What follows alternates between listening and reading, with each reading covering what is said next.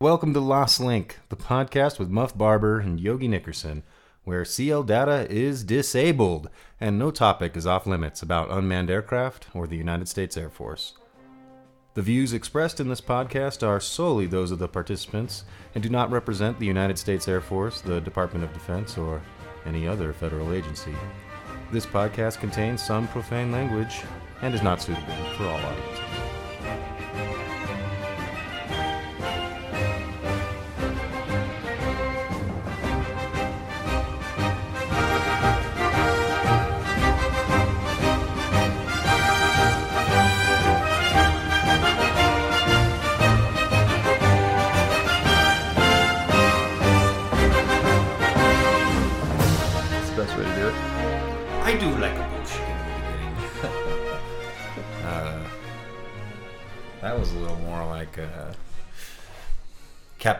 Barbossa from Pirates of the Caribbean.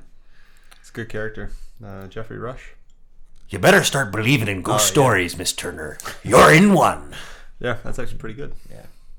You practice that one a lot. that one just comes naturally. I don't actually. Yeah. but yeah, Yogi Lost Link. Once again, welcome. Uh, this week I feel welcome. Thank is you. it week? Week bi-weekly? We're we're gonna do this bi-weekly. I think we do it when we do it. All right, we do it when we do it. Uh, keep the audience on the hook.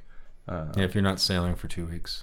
so last week, uh, or last episode, I should say, uh, we did a Because I'm such a fucking loser, you know. I'll fucking be here, right? Wow. So, but like, Muff's got like a life and shit, so, you know, and like, a, like this thing called a family. I I went sailing for one day out of all that, but I was gone for a week. Anyway, la- the last time we recorded, how about I miss that? you terribly. We uh, we talked about RPA stories, um, or just stories in general, uh, and how we kind of lack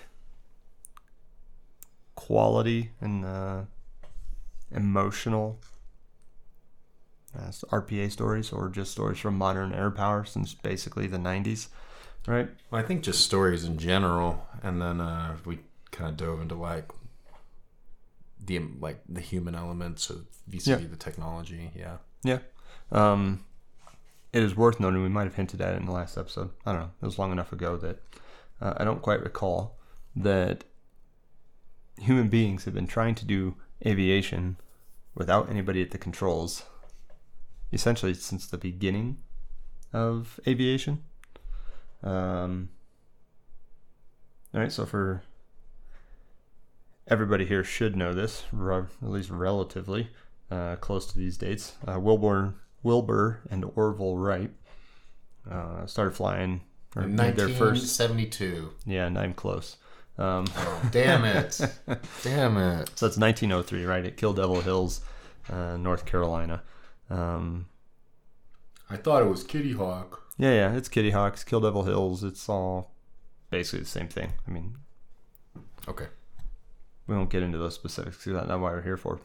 Very, very quick aside. Wilbur went first. Okay. No mustache. Crashed the airplane.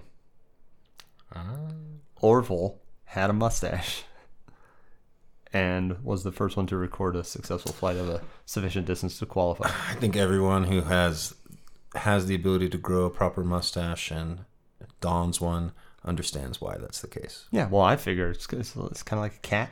Like early early airplane, Wilbur could not feel the subtle changes in the wind, uh, etc., to like compensate with the turns and stuff. Whereas Orville Orville may have right. Um, so So that's just had big cojones that matched his mustache. just something like that, maybe. Um, so that's 1903, right? 14 years later. So I've been in the Air Force for 14 years. So at the beginning of my metaphorical Air Force career back then, right, up until now, they're already got like trying to fly airplanes with nobody in them.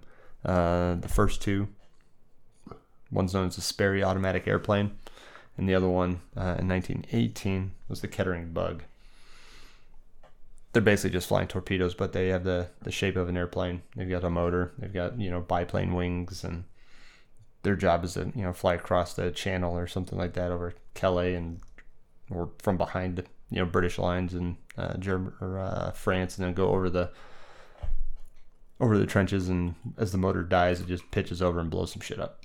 Um, so essentially a uh, ballistic missile of some sorts, right? Um, or a flying torpedo, as they were more commonly known as. Uh, and that's about the extent of it. You know, after the war, the whole thing kind of dies down. Aviation goes into barnstorming and doing all their little fun things, and it's really stories about pilots doing crazy, crazy things until uh, World War II comes around, uh, and the German Germans, or I don't know, is it proper to say Germans? They were German, or do you say Nazis? Like, oh, do we try and differentiate? No. No. All right. The Germans, currently being flown by or uh, led by the Nazis, uh, developed a V1 flying bomb. It goes into, uh, you know, basically the Battle of Britain. is Actually, huge. Germans is probably more technically correct because the Germans as a whole in that context is like the Nazis were not everybody. Yeah, right? they were They're, like, basically the political power. controlling it, right. Right. But it'd be like not everybody in the military was like strictly Nazi, right? Yeah. Or, or So the Germans built this airplane, and the Nazis directed it to go fly into London, right? Something like that. Cool. So the V-1 flying bomb is another uh, unmanned airplane at that time, traditional fixed wing, uh, sort of deal with a little pulse jet deal going on on the back, and flying into London, engine dies, and boop, dips over. I'm gonna pour me some proper 12.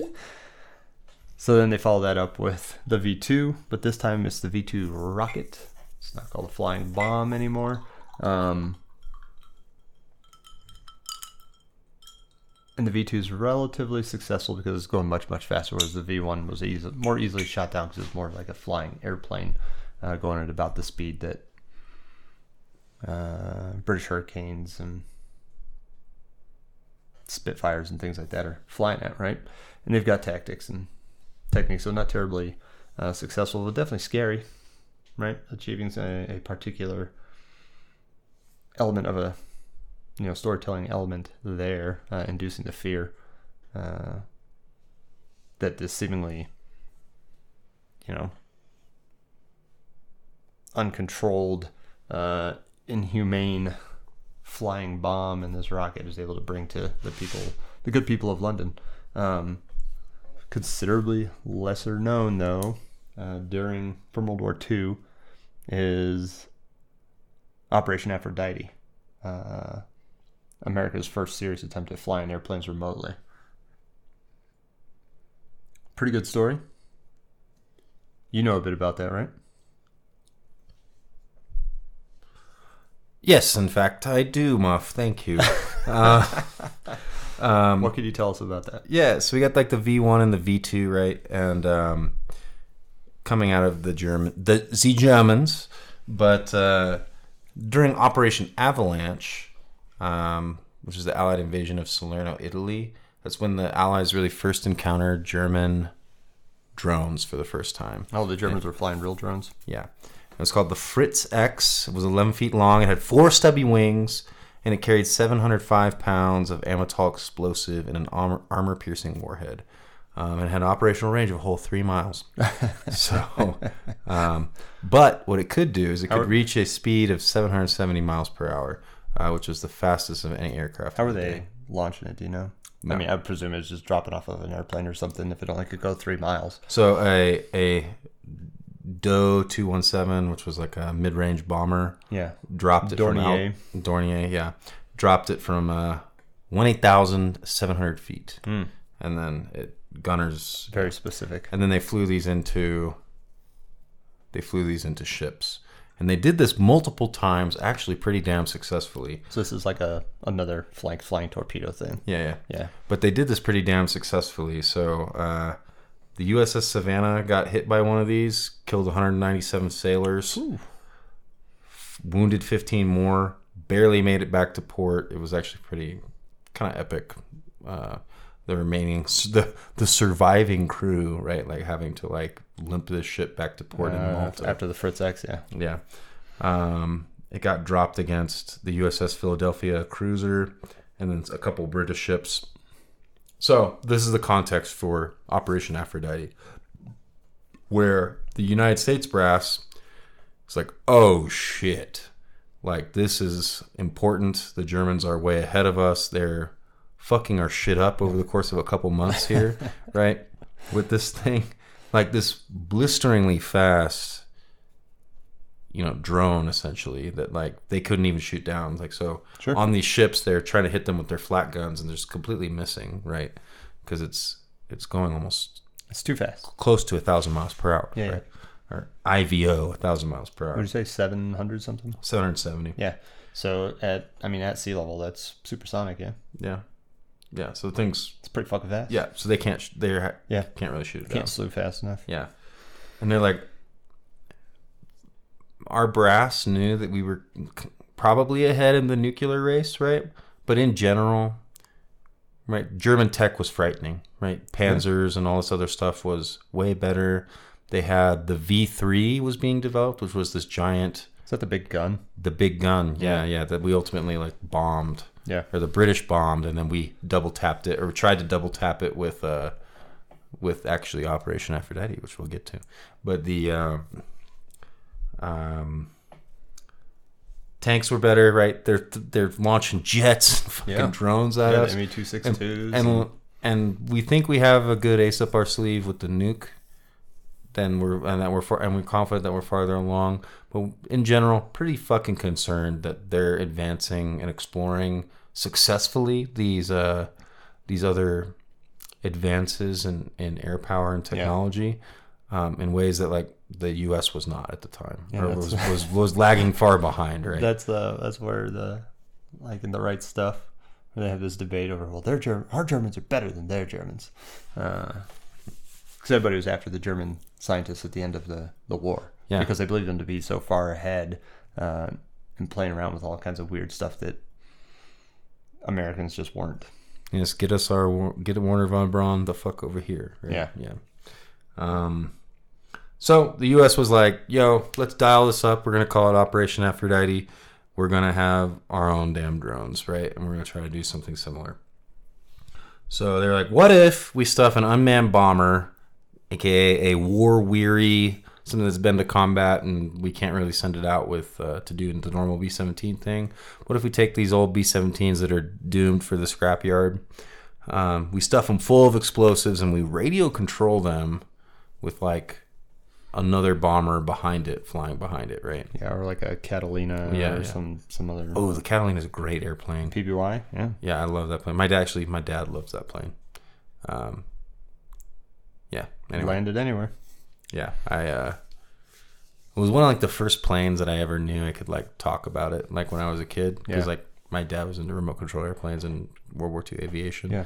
So I learned a lot about the different planes, and the the Catalina was one that I learned really early on. I liked saying it as a kid, and so my dad usually brings that up when he's talking about me as a kid. Yeah, and at like, the- "Oh, the Catalina!" Like you love to say that. I'm like, "Yeah, Yeah, at this thanks, point Dad, you can see Dad." yourself drinking a martini in one, right? but um, cool. So anyway, Operation Aphrodite. Like, let's load these B-17s up. Let's have some sort of chase aircraft. Let's have mosquitoes, which are, in my opinion, actually one of the coolest planes from World War II. Yeah. is the mosquito, the De Havilland mosquito from the British.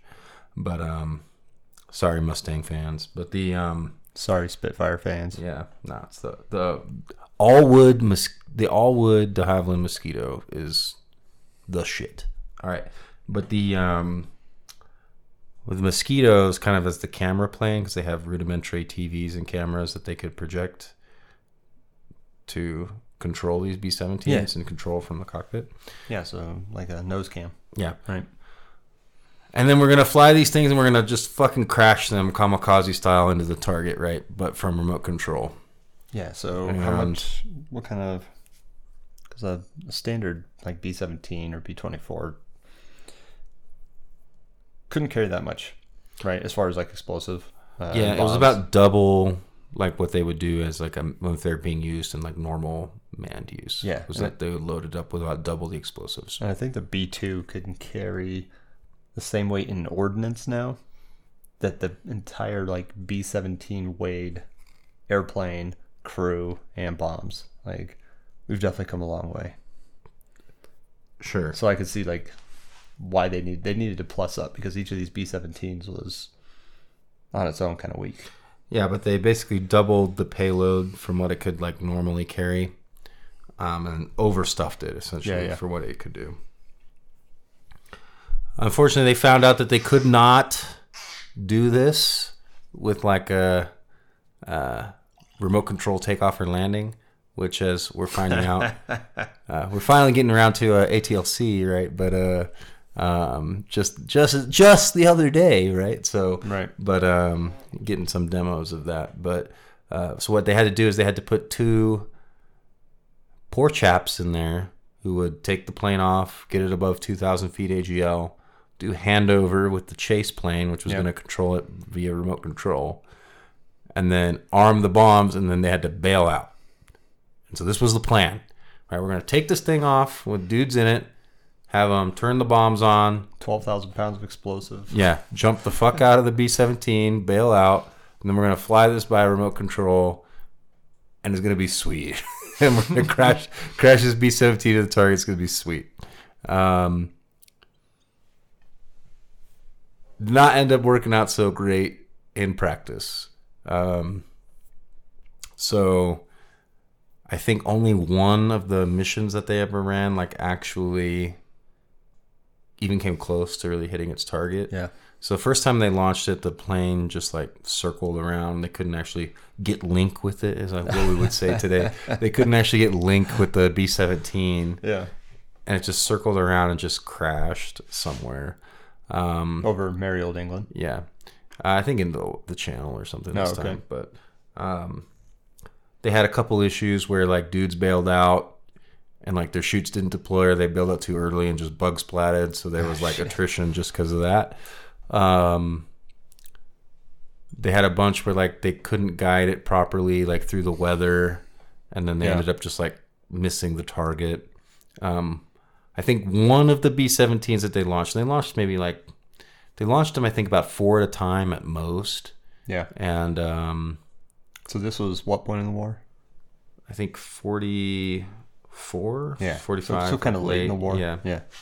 What kind Um, of targets are they going after? they're going after initially like bunkers and stuff, and then it was determined that um, to try to get penetration with this bigger payload, Yeah. and it was determined that that that wouldn't work. So then they're going after like logistics and factories and things like that. That yeah. softer. you- targets. you probably need a you know, delayed fusing and stuff like that to really be effective against thick concrete like we have now. Um, yeah, uh, submarine pens, sure. I think was one of them, and Hang on, I V can- two rocket sites. I can pull it up, bro. Yeah. Well, not critical. With the wow, apparently it is. You're asking me about, All right. Well, it, bro. let's just flesh this story out then.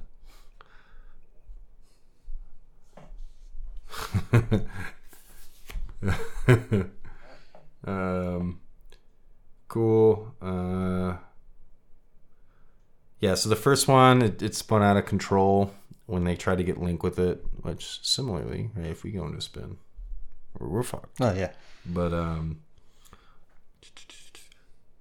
so that was to strike the V three, Oh the, okay. the super V3, gun. Yep. Um, they didn't already know that the uh, the British had already taken it out, so they had tried to do it with this, like double tap it after the fact, essentially. But they didn't, you know, the British and the Americans weren't talking to each other. No, they didn't have a combined air operations center. No, No.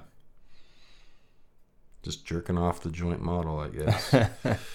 um, we will talk about that someday on the podcast. It has problems. It's not.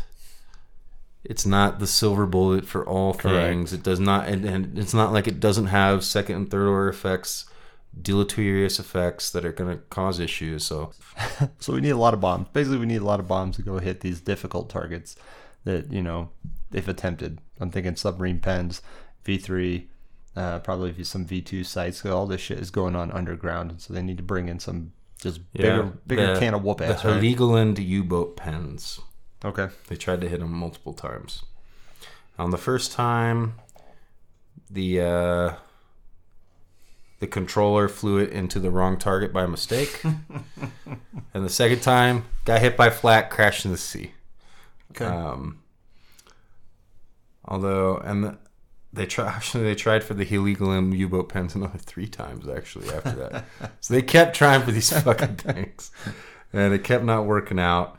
Uh, ultimately, after the final time, they concluded that the BQ-7, which was what the B-17s were designated as when they were pulled into Operation Aphrodite, yeah. um, was not successful against quote unquote hard targets. So Gotcha. So they They- transitioned to softer. yeah, yeah. Although shortly thereafter was the uh, oh no, even before that was when Joseph Kennedy, the elder brother of John F. Kennedy, the Chad football playing, rugby playing, Yeah. star, apple of his father's eye, who his father at birth said was going to be president, the next, you know, the first Irish Catholic president of the United States, blew up doing this mission because he was one of those brave souls taking these BQ sevens off. Um, they flipped the, they got above 2,000 feet AGL, flipped the switch to arm all the explosives, and then before they could bail out, everything exploded in a fireball Yeah, of doom. Yeah, pink mist. Yeah, in, instantaneously, just uh, you know, Just blinked them. them out of existence. In fact, there was an interesting quote I read about it where um, one of the villagers on the ground, because it sprayed debris and ash and fire, um, damaged like 150 homes. Like no one was hurt, but um, over England, um, and it looked like octopus tendrils like coming down with all the smoke, with just the sheer amount of explosives in the sky, and following down like the engines and all those other things. Right. It looked like an octopus in the sky. That's cool. I wish I Um, would have had a. I wonder if there's a picture of that. Yeah, but So that's 45, yeah, 44, 45? yeah, Seems kind of a. 44. Gotcha. Seems like a. I don't know, a waste because their father was the ambassador to England. Mm-hmm. I mean, during the, you know, uh, during World War II, pretty big fucking deal. Uh, although, is it? Do you think it is? Is that a big deal when you when you're fighting a war and you're like every general and everybody else and everybody is talking to everybody? You're not really like going through ambassadors. No, Basically, like open open lines between. No, it's basically a big deal because of the, you know, it shaped the way that that political family, like, ultimately played its cards, right? Yeah. So, like, then they transitioned all their resources. Like, Joe was better looking, more athletic, more charisma, healthier. healthier than John, right? And Yeah. and was definitely the favorite of the father uh, Um, for for that task certainly, and um, right would have likely been pushed for president and likely Oh, would have been successful, right? Um, so like the U.S. presidential history, U.S. history, at least in the 20th century, mid 20th century, uh, was forever altered by by Operation Aphrodite and by essentially RPAs. which is kind of silly. Um, so I, I just looked it up. Joseph Joe, uh, he was a junior, right? I think the their father was Joseph P. Kennedy, and then Yes. okay, so definitely like like as you said, the, the apple of this guy's eye. No, Um, at birth, he told, like, as he came out, was like, he's going to be the you know first Irish Catholic president of the United States. yeah, I wonder. I mean, besides the, hubris of that. Well, I mean, he must have uh, Joseph P. Kennedy Senior must have been in a pretty decent position. I mean, you don't even know if he, you know, that little kid can put a, you know, put together his Tinker toys, Right. You know, Yeah, well, we all think great things of our children. Um, the I just looked it up. Joe was born two years prior to John. Mm. So like initially I thought there would have been like a bigger gap between them. I'm curious if if Joe had survived, if he would have gotten into politics sooner than John did, because John F. Kennedy has his own, you know, World War II uh, story, right? As a PT boat captain or Yeah. something like that. Um, yeah, you can go into a crazy counterfactual rabbit hole, right? So if they get into politics sooner, and you know Joseph becomes a you know a senator, a congressman from Massachusetts, and then you know a couple years later uh, starts running for the presidency, blah blah blah blah blah. Maybe he gets in, and I think there was an election in uh, sixty, so fifty six, maybe, right? Um, I'm just curious, like how much faster that would have happened, because if you get away from the, the turbulence of the '60s and you get into that role sooner, like the Kennedys would probably be even even bigger family today than they are, because I mean they've they've had a fucking shit run of luck, right? True. All the way to uh, John F. Kennedy Jr. Ah, but the moment but- makes the man, right? Like if you're gliding over the 50s, you know, Korean War notwithstanding. Yeah. Um, Kennedy's presidency is considered, you know, one of the more notable presidencies of like those several decades, like because of the things that were happening and the turbulence of that time. Yeah, right? he was voted in Um, in 1960. Yeah, It was one of the even years, I'll tell you that. But the, um, I'll tell you that, I bet you motherfucker. could divide it by four. Yeah, yeah, yeah. I, I guarantee it. Um, but what I think is interesting about Operation Aphrodite, besides like that kind of, that's an interesting Counterfactual, silly shit. yeah, yeah. But like, well, first off, it's kind of funny.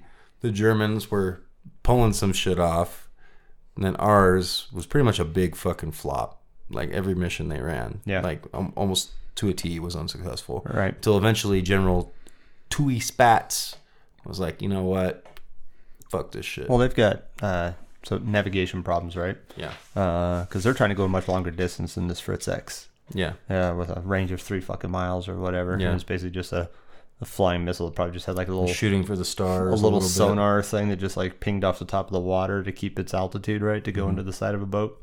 Um, but they're having to go considerably further. Because that, I mean, that's a that Fritz X is chasing after much smaller targets, uh, and just trying to put a hole in the side of a boat. Yeah. we're, we're trying to take out big fucking targets, right? Yeah, That- the- so the hardest ones The to hit. scale and the ambition was a lot more aggressive. Yeah. Um, and they're also trying to do this at a time America. bef- before. they're trying to do this at a time before computers, That's right? right, Z Germans. So, have you ever turned SAS off on the MQ9? No, It can be done, right? it it can be. You're right. It can be done. Um, We should not do so. I have also never turned it off. However, Oh, and this is this is Muff Barber talking, guys. He's plen- not turned it off. there are plenty of people that have turned us. sweet. There's plenty of people uh, from other parts of the community that have flown up real high, turned it off just for shits and grins. But patrol the airplane is dramatically different, and I think this is one of the reasons that they had such a dr- difficult time just keeping the fucking airplane airborne, right? Um, when we turn SAS off, it reverts to flying like a normal airplane, right? Because right now we just command, "Hey, I want 25 degrees of bank." The airplane says, "You got 25 degrees of bank," and it manages that, right? So we're not telling it to roll. We're telling it how far to roll to, and then it rolls at that rate. And there's there's a Sure. a rate change and Yeah. uh, that we can control. Um, but clearly they didn't have this in 1944. Yeah. So uh, a friend of mine, eh, friend, strong word, um, 2010. Fred of me. No, not even just just some girl in the squadron. Um, Okay. she deploys to Iraq and goes to Balad and tries to launch, or she's doing MQ1s. And there are a lot of things that she's doing wrong. You listen to some of the tapes, and they're doing like voices, and you know, like like your voices at the beginning of this, uh, screwing around. Um, Captain Barbossa. yeah, right. So imagine trying to do all of your launch procedures in Captain Barbossa's face or uh, his voice, right? So they're doing this in the cockpit, and it wasn't a cockpit. At the System time. Is was, set. Laser arm quad ones. it was a uh, Autopilot will be who gives a fuck. It was Payload ground- to you, sensor. ground control station uh, at the time. Um, she ended up doing like a 360 on a taxiway, like almost on accident. Just not paying attention. Just, I I don't know. It sounds like the equivalent of my favorite little chestnut, where pilots turn their whole body to Oh, talk to the sensor Yeah. operator, and like their whole torso, their hips are facing. They're leaning on their right shoulder, just Yeah, and they're the back, like, yeah. they're lean like, yeah, and they're just like their legs are not under the control station they're facing over, and then they're like, you know, flying with heading hold, like while they're doing this, just talking Yeah. to the sensor. Sounds something like that. She back in that back in that time, uh, SAS or Stability Augmentation System. That's not my favorite thing, by the way. It's like a major fucking pet peeve, by the way. All right, continue. The SAS did not default to on. oh, is it like an earlier software thing? Yeah, this is 100 series software or something for the Oh, for the lord. MQ MQ The fucking- It's different. The caveman days. Yeah, and at this time, this was probably before the MQ1 had all the like colorful graphics on the HUD. It was still all green graphics and things like Okay, that. yeah, all right. hey, I was flying them at that time too. I Um, wasn't. She I'm a worm. she launched the airplane. So SAS, like you check it like three times during launch procedures, but she was using a cheater, like shortcut checklist thing, right? So not following the the guidance out of the TOs. Okay. She successfully launched an MQ1 Without. s- Oh, with the SAS off. damn. So it took off. She's climbing out, and you can see it start to like oscillate. Because this is what you're doing, right? As you if you if you bump it and you give it a little hey turn left, you know, hey come. What you if the SAS is on, you're like hey come, you know, give me five degrees of bank. Well, in her case, she's commanding a roll rate. All right, so if you you went to pilot training, um, Okay. if you remember to execute a, a turn or whatever, you would rip it over, right? Get to the angle of bank that you wanted, and then you would recenter the stick and pull, Yeah, and you're still in the bank. right? And you stay in that bank, right? Um, You have to command it the opposite way to, Correct. to go back. and this is what the MQ1 and the MQ9 will do if you turn SAS off, right? So you're you're commanding basically a roll rate, and you have to reverse it to the other side, not just go back to center to bring the, the airplane back to level, right? This is how SAS works here uh, in the MQ9. Anyway, I am sure the SAS on the F-16 is different. Uh, but point is, she did crash it. she had her one or two missiles on board, uh, got out like, I don't know, 1,500 feet or something, and the airplane's oscillating back and forth, oscillating back and forth. It's kind of growing. She's thinking it's a crosswind thing. You can hear her say, oh, that's just crosswinds uh, on the tape. And then next thing you know, it just whoop, rolls like completely over. And the last image of the video is at like 120 degrees of bank, right? The, the fucker's upside down. And uh, she calls, she apparently calls Tower and tells him that uh, she's lost sync with her airplane. Mind you, the last HUD, im- the last image on the HUD, it's fucking upside down. so she says that she's lost link, and they uh, they say they saw it crash outside the wire. And by the time anybody got to it, both of the missiles are gone. Oh, you know, of undoubt- all, the, all the all the first responders. Yeah. So undoubtedly there is, you know, two roadside bombs somewhere That um, were made out of that were made out of out of that stuff, and she was quickly sent home after that. But point is, you can fly an airplane with the SAS off. It's really fucking difficult, and these guys flying these B-17s and B-24 Liberators, and these BQ-7s didn't have SAS. So I suspect, to a small degree, they had issues controlling at least the early ones that like kind of spun out of control and crashed into the into the channel is based on that, and it's a it's a fundamental problem when you're not in the fucking airplane, Yeah. right? And you can see like why we don't turn it off. Yeah. It's just fucking on. Like, if any of you out there have uh, actually turned SAS off, let us know. I want to hear that story. It's probably not very engaging, but um, Yeah, I've done it in the sim. yeah, and nobody thinks the sim does it correctly. Yeah. uh, it can be done in the sim if you do it like individually and in the right order. But uh, yeah, I like seeing like the co- connecting little pieces from that history there to now, and like starting to understand like how those things link and connect. No, that was great. But it just drives home the point that they were the Germans and the U.S. like recognized like in World War II, Yep. like that we want to do this. Yeah, I don't want I don't want to fly somebody over top of London and get shut down if I don't have to.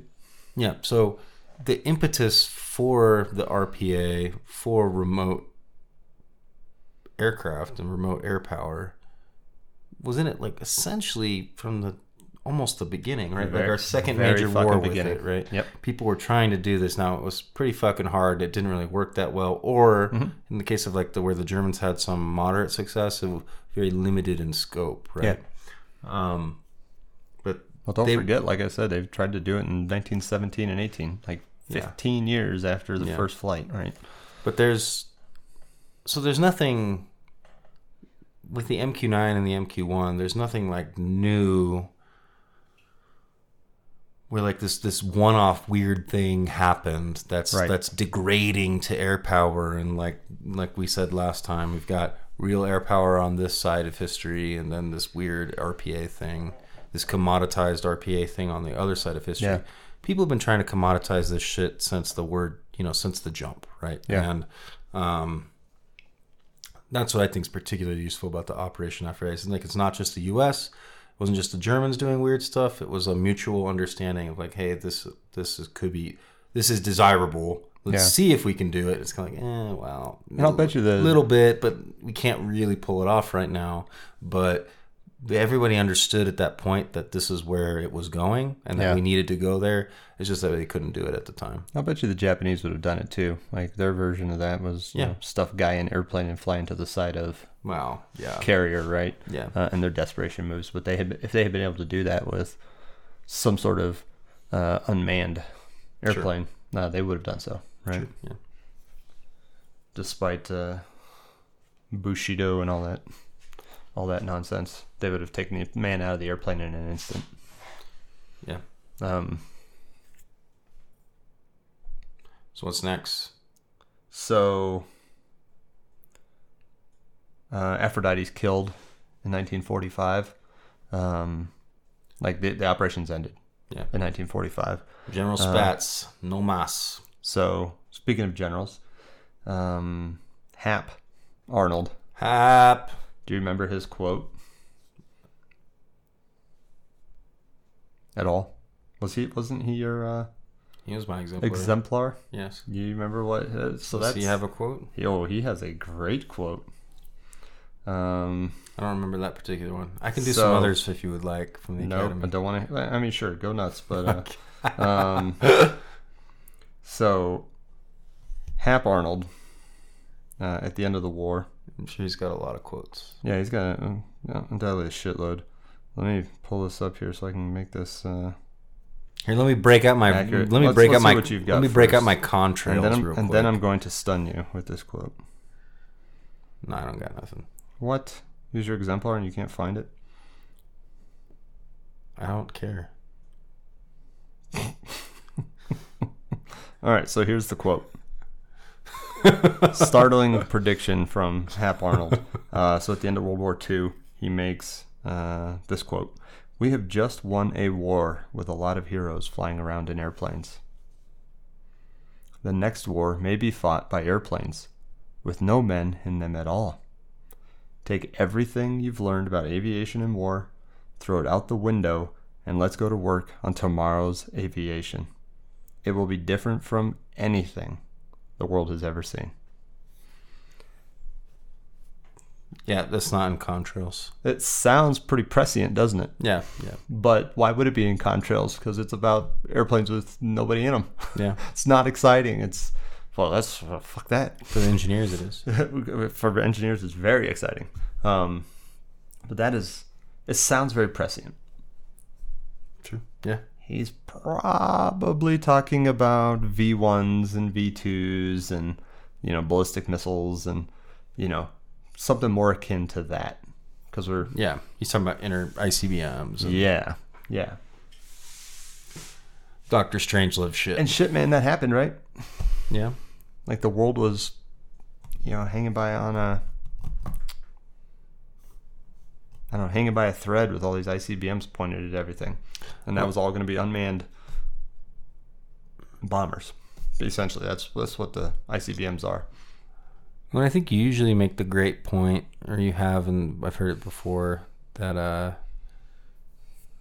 you know, ICBMs are really RPAs, right? Yeah, single purpose. Yeah. But like unmanned aircraft, I mean, it is an aircraft. It's, it's unmanned. It's, It's like in we the don't we don't think about it.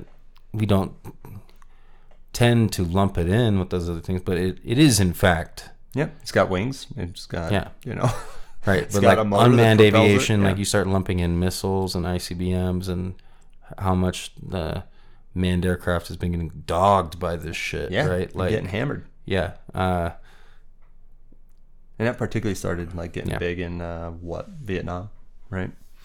Because the '50s and uh, war in Korea was largely a story of,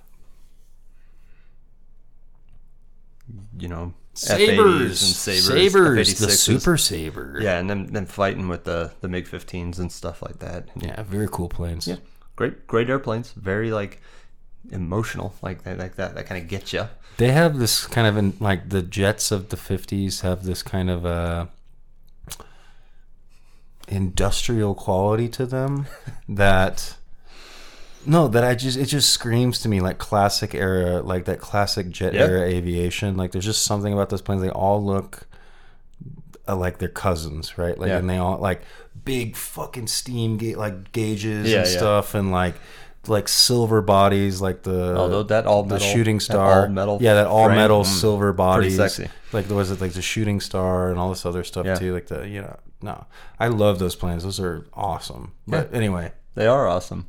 It's hard to it's hard to fall in love with a carbon with carbon fiber, um, yeah to the same degree. Uh, but basically, unmanned airplanes like kind of fall off during the fifties. The technology is not there, as evidenced by uh, the success or lack thereof of Operation Aphrodite. Right? lack thereof Yeah, lack thereof for sure. Um, but uh, since you're talking about jet fighters, the Air Force commissions uh, this Ryan Aeronautical Company in 1951 to create this thing called uh, they need they need a target drone, and so Ryan uh, creates this thing called the Firebee, the initial versions of this target drone, painted orange. Yeah, kind of ugly as shit, but it's basically an engine with some wings on it, and it goes out and it flies. You know, basically INS only, and you can probably pro you can program it with some basic maneuvering and things like that, so that uh, these guys flying flying their F eighty sixes and uh, things like that can have a jet powered target to go chase after. That's actually faster and you know can cross their flight path at the rate that say an uh, MiG fifteen or something would. So they create this thing, uh, and they I don't know do what you do with target drones. You go and you shoot them up and things like that. They were undoubtedly probably used over here at Wismar. Uh, fucking robots yeah, with the All- what are they good for so undoubtedly they used them here at Wismar, um, in you know attempts to try and you know build American surface air missiles and things like that. Right? Uh, they need something to shoot at. saying there was rpa genocide here at wismar Indeed. Um, so that's 51, right? Um, fast forward to you know the start of Vietnam, uh, early 60s. Um, I think the first like we started sending dudes over to uh, what are those special operators uh, say that they do? They go over there and they like train foreign militaries. I don't remember what the it's like internal defense or Train and equip or no, no, no. That's that's one of the soft mission sets. Um, there's a lot of them, and we're not in special operations. So uh, basically, we send some special ops dudes over there, right? And the war starts to escalate, like all wars do. And uh, by 1962, the Russians have sold a significant number of uh, SA-2s to North Vietnam. And North Vietnam uh, the North Vietnamese army, that's probably the army running these things, is doing some damage to all the airplanes that we've got flying over uh, over top, and they're killing a lot of our guys, capturing a number of them, you know, turning them into political prisoners, etc. Right. So this is clearly a problem.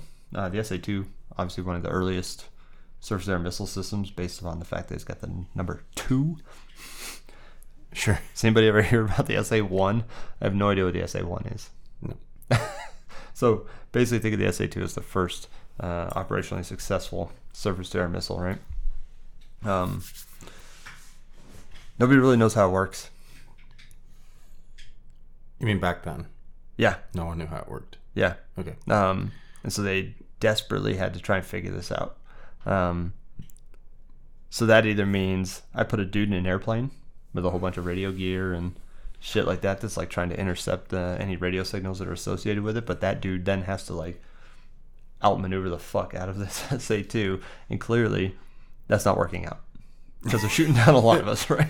so, so, so they've got to come up with something, uh, some means, or they want to come up with some means to detect this thing and learn more about it.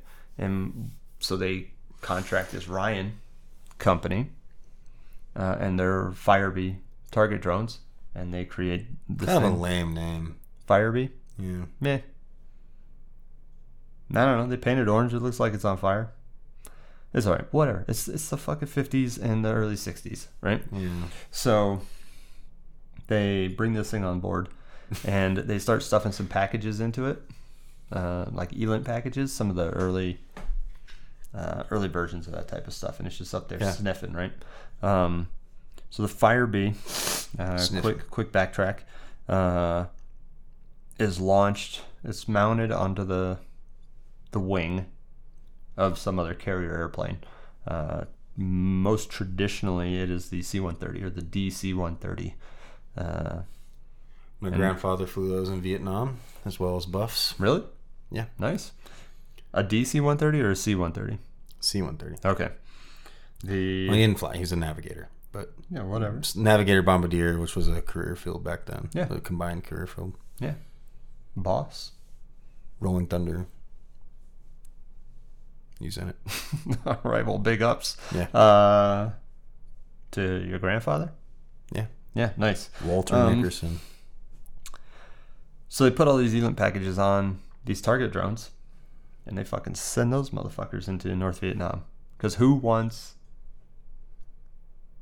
to do this wild weasel mission before there are wild weasels? Yeah. Nobody. Fucking nobody, right? Um, eventually, the wild weasels are born during Vietnam in an attempt to go kill these SA 2 sites, but it's unmanned aviation that is actually getting in there and getting the intelligence that they need to be able to jam the things and, you know, conduct SEAD missions and things like that. So basically, it would start by sending these. Uh, these target drones in there, and at this time they've like splintered off into something called a ah, fuck. I want to say Firefly. Um, I think this is op- happening under Operation Firefly, or like basically the project name, right? Um, but they're basically loading these Ryan Firebees with these ELINT packages and flying them towards known SAM sites with the intent of having these missiles shot up at it, right?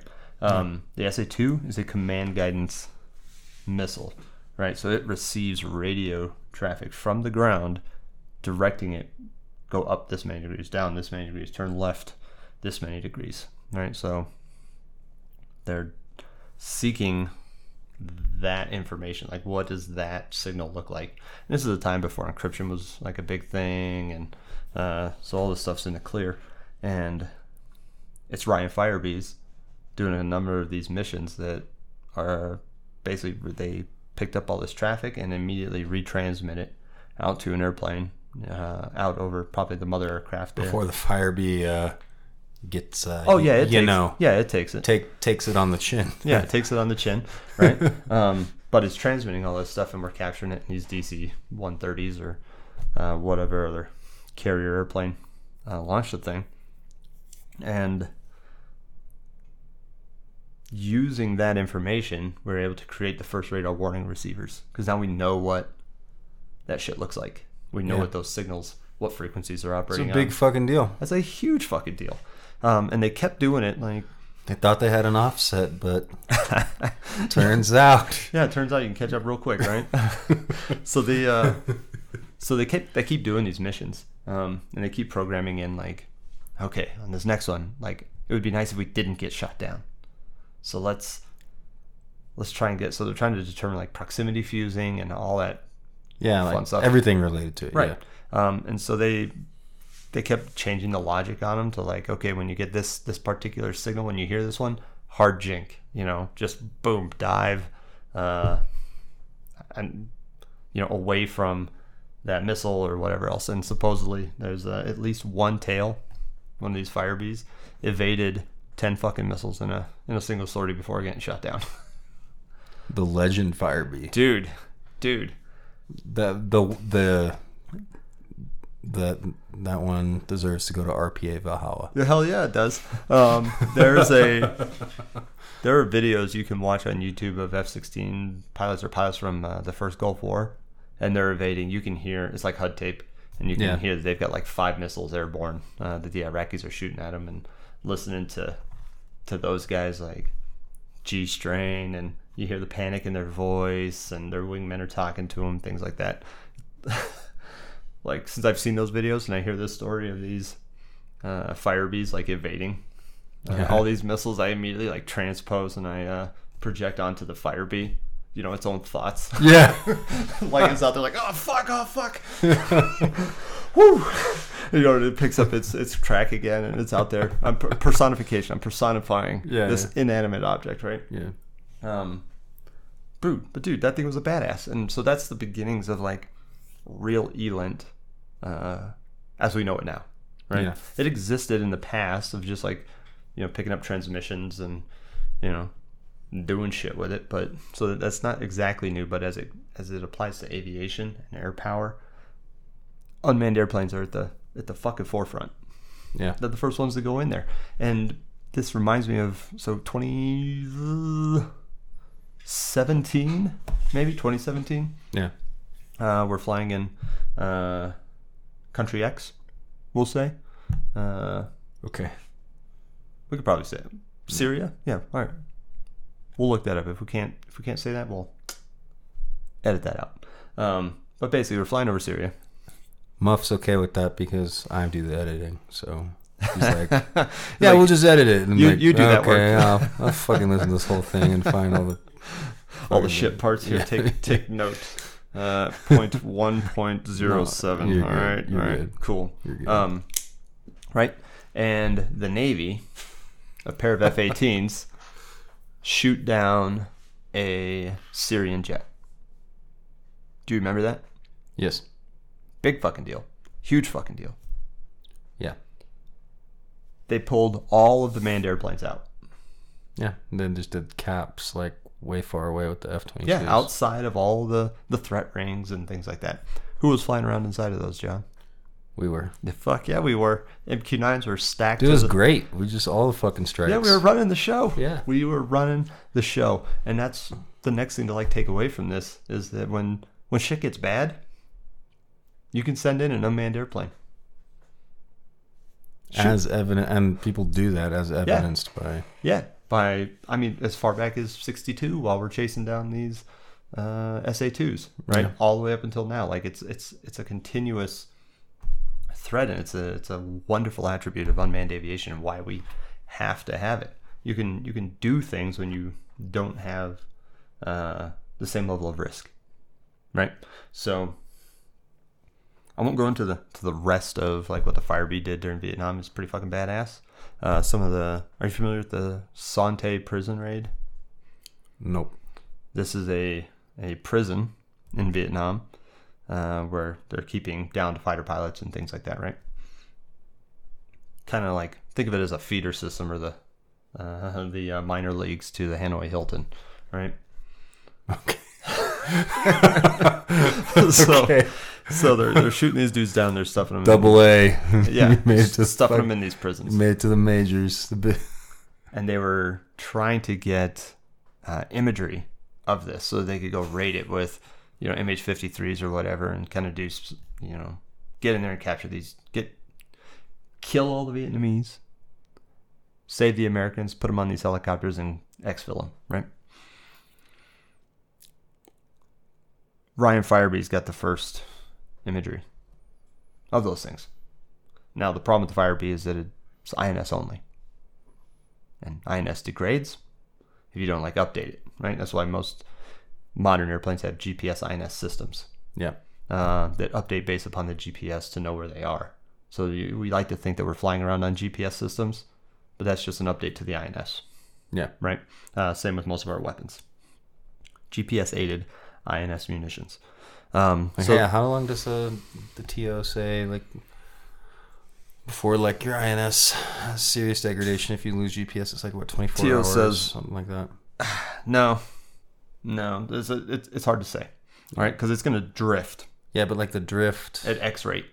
Yeah, but it's like over twenty four hours. There's like X rate of error, right, or is to be expected or something like that. But It can be as much as like a nautical mile an hour. yeah, which is significant, right? Yeah. Um, but it could drift the other way, depending on if you turn a lot of left or if you turn a lot of right. yeah, You because know it's I just a gyro. As the gyro is, Yeah. exactly. So, so you'll never really know, and like once you start to drift, you basically just have to assume the worst. Yeah. Now imagine that you have. We're in gimbal lock. Oh, wrong movie, wrong thing. Just imagine. imagine now that you're Got gimbal lock. you're flying a Ryan Firebee or you're piloting because the to be clear here, fellas, the uh, the Ryan Firebee couldn't be controlled remotely. So a dude in the back of this DC-130 is sending commands to this airplane. So it's sending its telemetry. Hey, I believe I'm at this position. I'm at that position. This is where I'm at. This is the speed I'm going. This is how my what my altitude is, etc. Is being relayed back to this uh, mothership, and that mothership can tell it, hey, change this, go to this, do this, turn left this many degrees, yada yada yada yada yada. Right. So, like a truly remotely piloted aircraft, um, but at some point, line of sight communications has a, a limitation depending on the strength of your transmitter. Um, and so they also had the capability to fly what's essentially a uh, operational mission, as we would call it now, right? They obviously didn't have GPS points that they could go to or particular lat longs, but what they could do is say, hey, head on this heading at this speed for this long. Once you get there, execute a turn to this heading and you know fly this whole operational mission, right? And there's going to be some drift uh, as the uh, the system the INS drifts, right? And this is essentially how it worked. Like they would launch these things, they would fly into country, and then they would turn and get out over the ocean and pop a, I don't know, a parachute or something, and they'd be recovered by helicopters If they weren't, uh, you if they weren't shot down. face tanking an SA two, right, right. Um, so anyway, the Son Tay prison raid uh, is the essential, like it's one of the the earliest uh, operations. It basically defines modern special operations, uh, and it, it goes back to this. And the RPA uh, or the uh, Ryan Firebee was instrumental in capturing the first imagery uh, of that location. Now, because it drifts, you know, left and right. Uh, they, they took probably took a couple shots at it, like trying to get the, the imagery of this thing, and it failed. But they were flying enough in that region at low enough altitude with the resolution cameras that they had that it let them know, hey, there's probably people coming. So they moved all the prisoners. away from the Son Tay prison raid or from the Son Tay prison. And when the uh, MH53s and all of these special operators showed up, there's nobody there. Nevertheless, um, it's interesting to see like so we've got Elint, a mission we still do, Imint going on. Firebees also dropped pamphlets, all kinds of other fun stuff over Vietnam uh, as well. Uh, so psyops, hugely important. And we talked, you talked very briefly, uh, or, or we talked speaking speaking of the fact that we don't want, we're trying to reduce risk. Who do you think went into uh, flying over Russia after Gary Powers got shot down?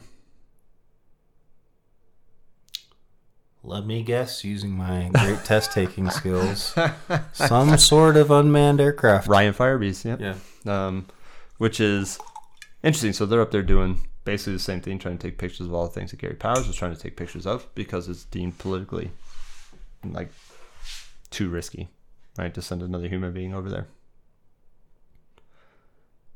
But as we've pointed out, they are relatively uh, easy prey for early SA2s. And so the first attempts at reducing radar cross section, i.e., stealth, Ryan Firebee. Unmanned airplane. They put a fucking cover over the, the intake, so like a grill. So if you look at an F 117, you'll see the, the intakes on the engines are covered with those little grills. Uh, happened on a Ryan Firebee first. Uh, radar absorbent paint, Ryan Firebee, uh, etc. So the first like active stealth program in uh, Air Force history, unmanned airplanes which is pretty fucking cool. And so we take this theme uh, throughout this risk when when the risk of a human being uh, is too much. You send it in an unmanned airplane, and it goes in and smashes, and that you can carry that all the way through. Like we talked about uh, 2017 uh, over Syria, but the same thing was happening with SR-71s in like the late 60s and the, the early 70s where they had a little drone buddy that most people don't talk about very much. It's a D21 that would launch off the back of a an SR-71 doing Mach 3. And uh, apparently there were four successful missions over China looking at Chinese early Chinese nuclear power facilities. Now that meant that was basically just like one of the think of it like an engine nacelle off of an SR-71 Sure. with a couple wings on it, like mounted on top, and then it would just kind of pop off. And like I said, they did four successful missions, captured some imagery uh, using the SR 71's camera system that they had mounted onto this thing. And they would dump the camera uh, via parachute and it would float down and get captured by helicopters. Um, and then the D 21 would crash into the, into the ocean until uh, I think it was Richard Nixon de- deemed that we're not going to do that anymore because of political sensitivities and things like that with him trying to open China, et cetera, et cetera. But we'll talk. We'll do uh, uh, in-depth discussion of China at some point in the future, right? Terrible. Yeah, but at that time they weren't threatening, right? Um, Yeah, but so shit, man, how cool is that? it's very cool. China later. China later.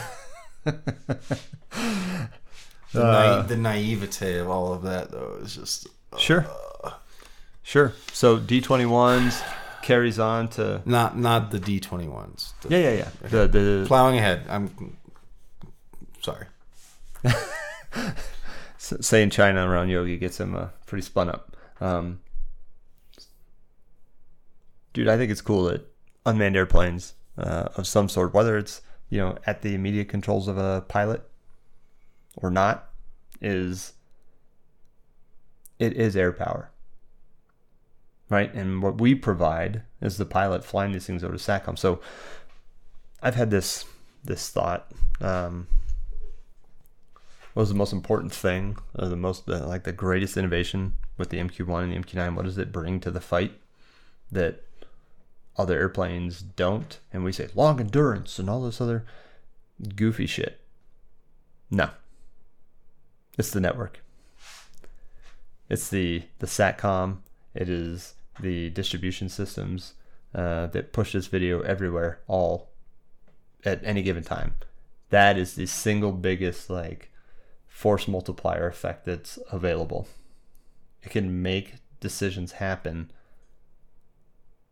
um, 10 times faster, 100 times faster than they used to be able to f- do that thing, right? Like, so You just pump that feed Yeah. direct, and ground force commanders are just like getting the raw data and making Right. like a let's call it like a real time decision about Correct. shit. You know, Correct, and that's what makes unmanned airplanes, modern unmanned airplanes, or remotely piloted aircraft, uh, powerful. Um, the AOC, like we talk about this seventy-two yeah. Then you add, then you add the other shit on top of that. You're talking about something that's crazy. Impactful. well, let's so. Uh, Colonel Callahan, Squeeze Callahan, uh, one of his his SAS paper talks about how do we so what the MQ9 brings to the fight is the fact that it is ISR and it is strike. In a traditional 72 hour planning cycle, the you find it with an ISR asset, an RC135, a J stars, a whatever the fuck you got, a U2, right? And then that intel comes back to the AOC. It goes to the intelligence team and they say, Ooh, this is all super important and this looks good. And if we strike this thing, this is going to be the effect. And then so then they nominate all of these targets and then they eventually get selected uh, to be attacked. That goes to the uh, combat plans division. Um, and then they decide what type of asset is actually going to go strike the thing, right? And this, like I said, this is all in a 72 hour cycle. The AOC is fundamentally built around this concept of these airplanes do this thing and these other airplanes do this thing. So we need some time in the middle to be able to stitch the information that came from this one into a cohesive strike plan that's going to, you know, result in lopping off the uh, the head of the enemy or the leadership, right? The RPA bridges that gap between those two. And I can do that planning. Like, hey, I gotta go out and I gotta find this, I gotta find this, I gotta find this. Hope we found it. All right, let's look at it for a little bit. Are we sure that's the thing? All right, boom, fucking blow it up. Same day, right? It doesn't need a 72 hour planning cycle. It doesn't need a, a bunch of Intel nerds back at the AOC. Nothing. Um, and so the AOC, the Air Operations Center, or the one I'm thinking of specifically, the 609th AOC, is not that good at controlling missions for RPAs.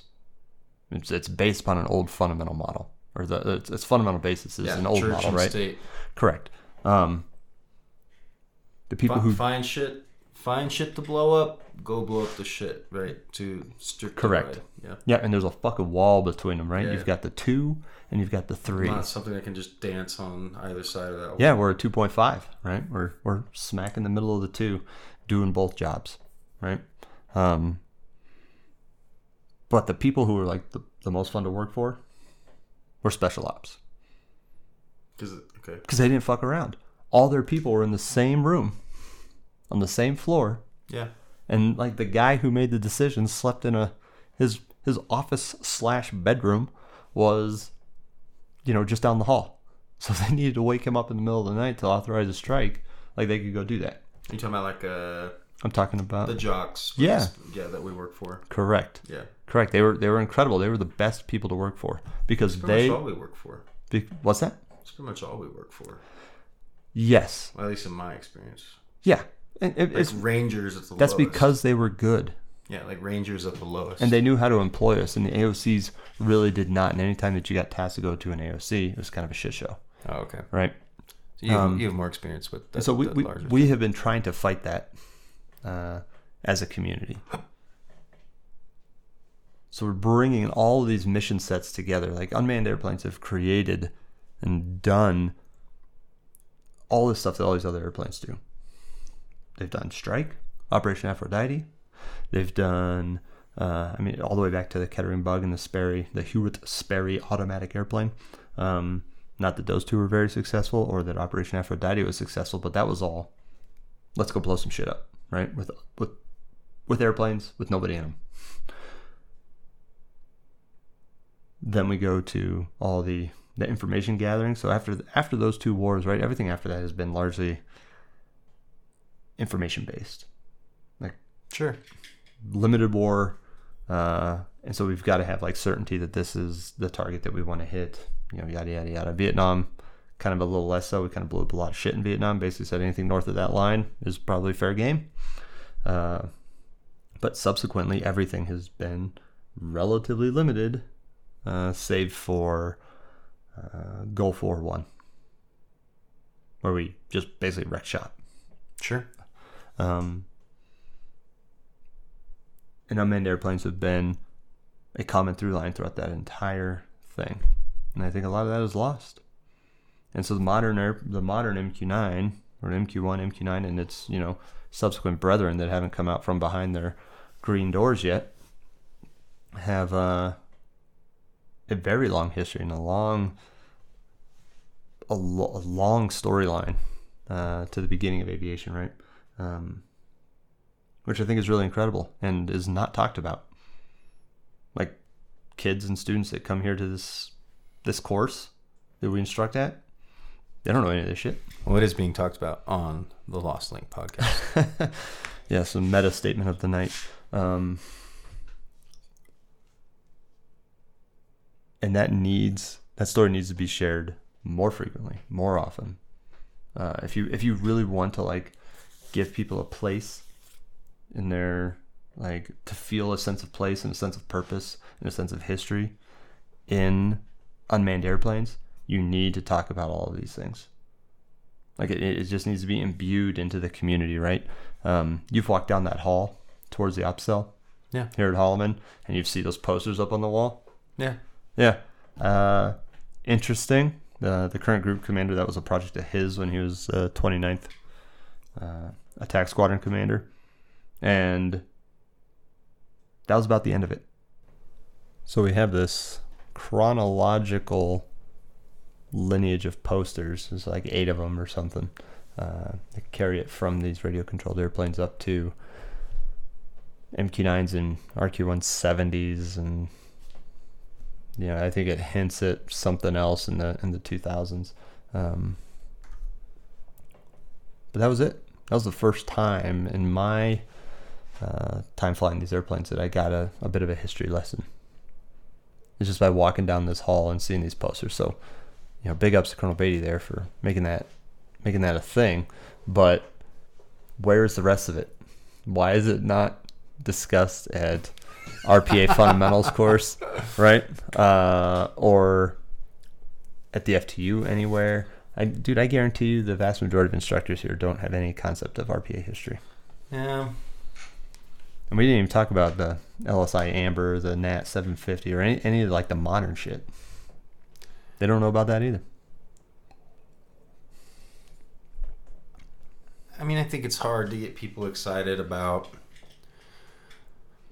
It's hard to get people excited about the technology. right? Yeah. Like when it's strictly devoid of any human part to latch onto. Because um, we were talking about how like traditional air power stories are kind of kind of carried by the technology, but there's still that like wedge in, which is like the human part of it Yeah.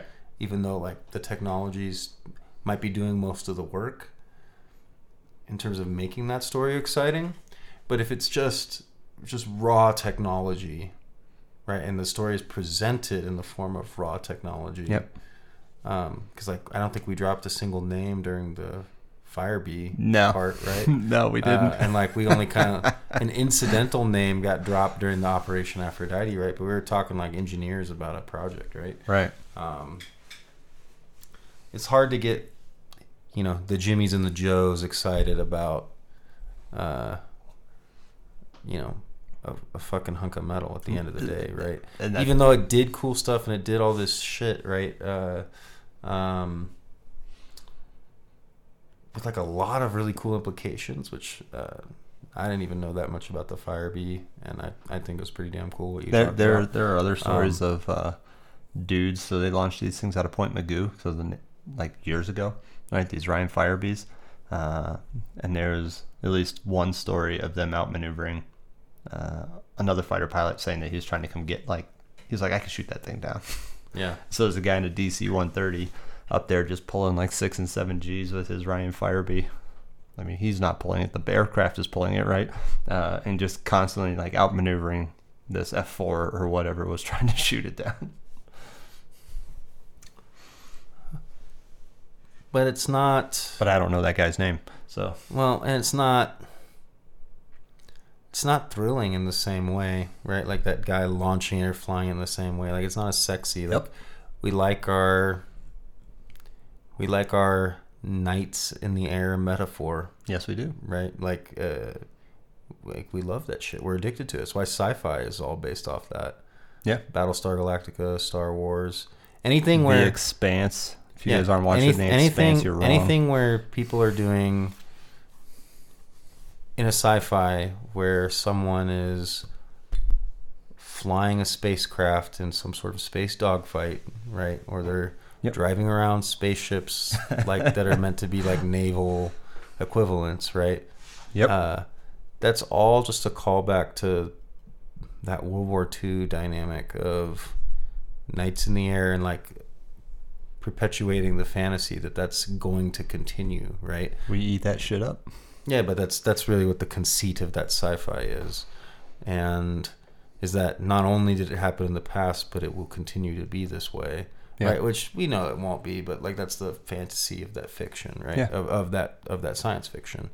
Um, I mean, that's basically my premise from the whole last episode, right? Is that RPAs have a fundamental problem in that there's nobody, and it's harder to tie the stories to a human nexus, right?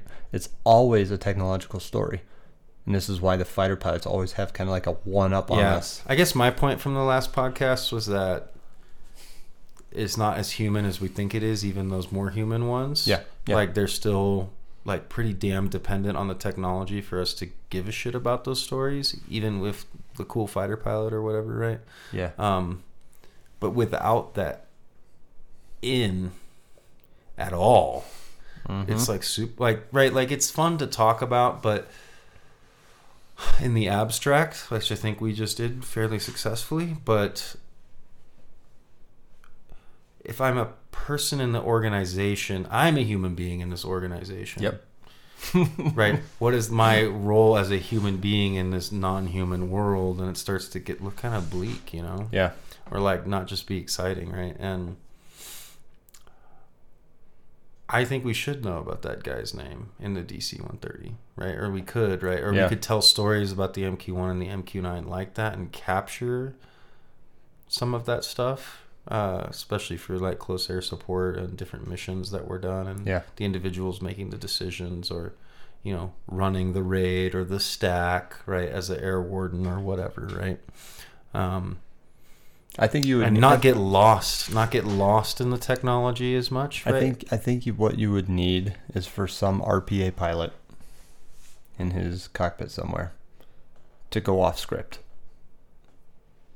Disregard what the AOC is telling him.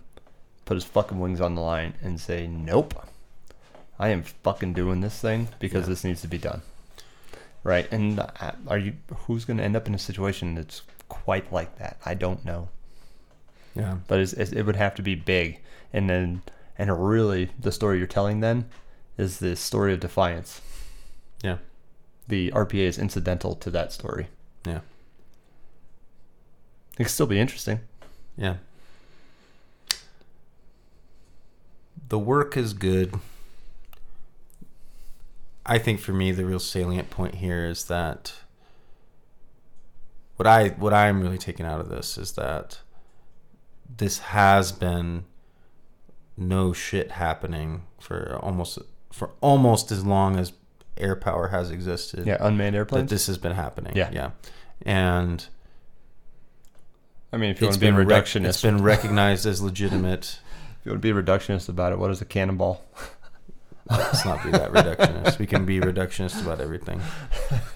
What's a bullet? Yeah, I actually Yeah. was thinking about that. I was actually thinking about that before we started. I was like, "Am I going to throw this at Muff?" But Um, I decided not to fuck with you too much, but uh, you know, you know, you just can do it yourself, I guess. But the um, um, the uh, yeah, it's like, are we controlling the bullet? You know, or whatever. Like, uh, but the um, yeah, and I don't know the whole stories thing. It's important. I think by having a better sense of what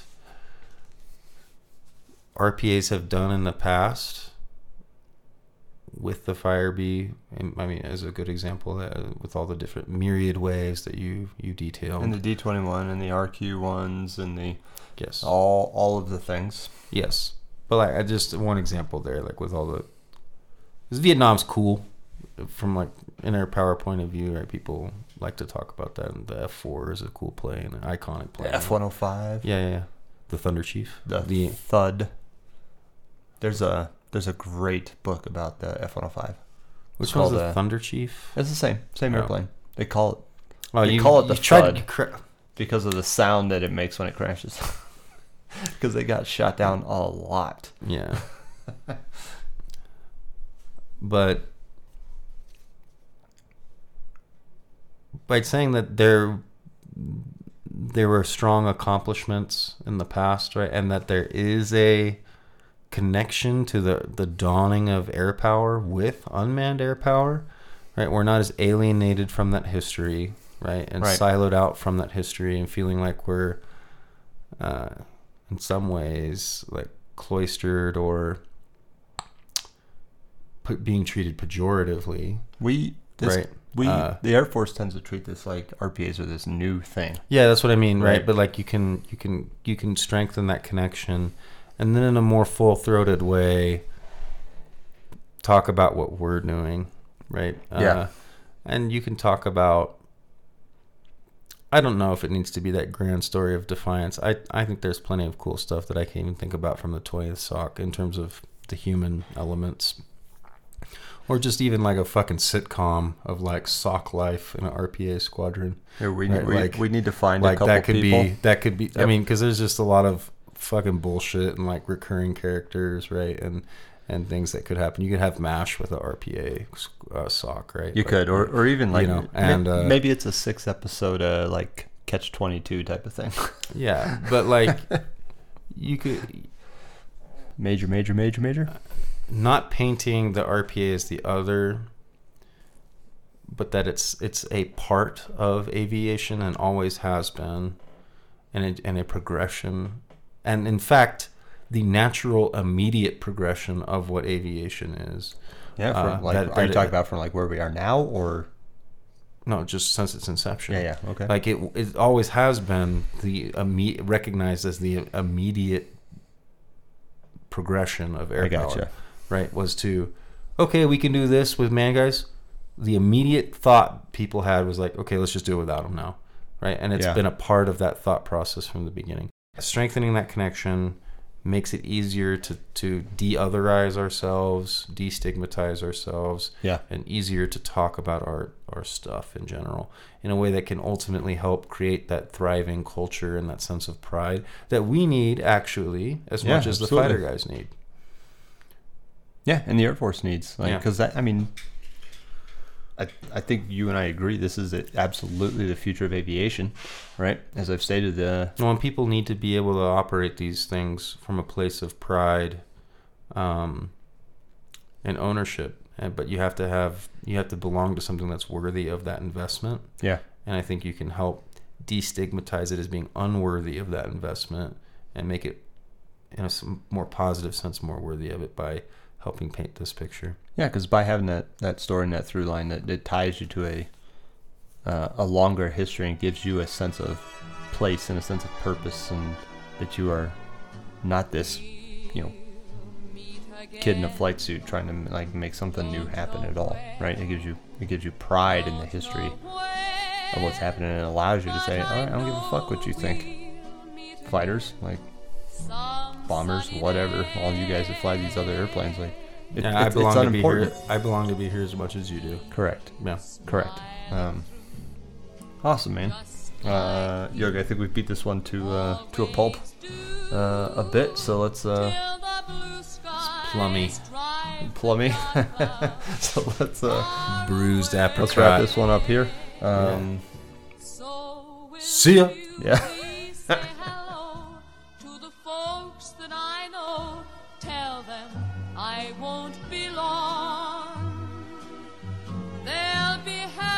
you know that as you saw me go, I was singing this song.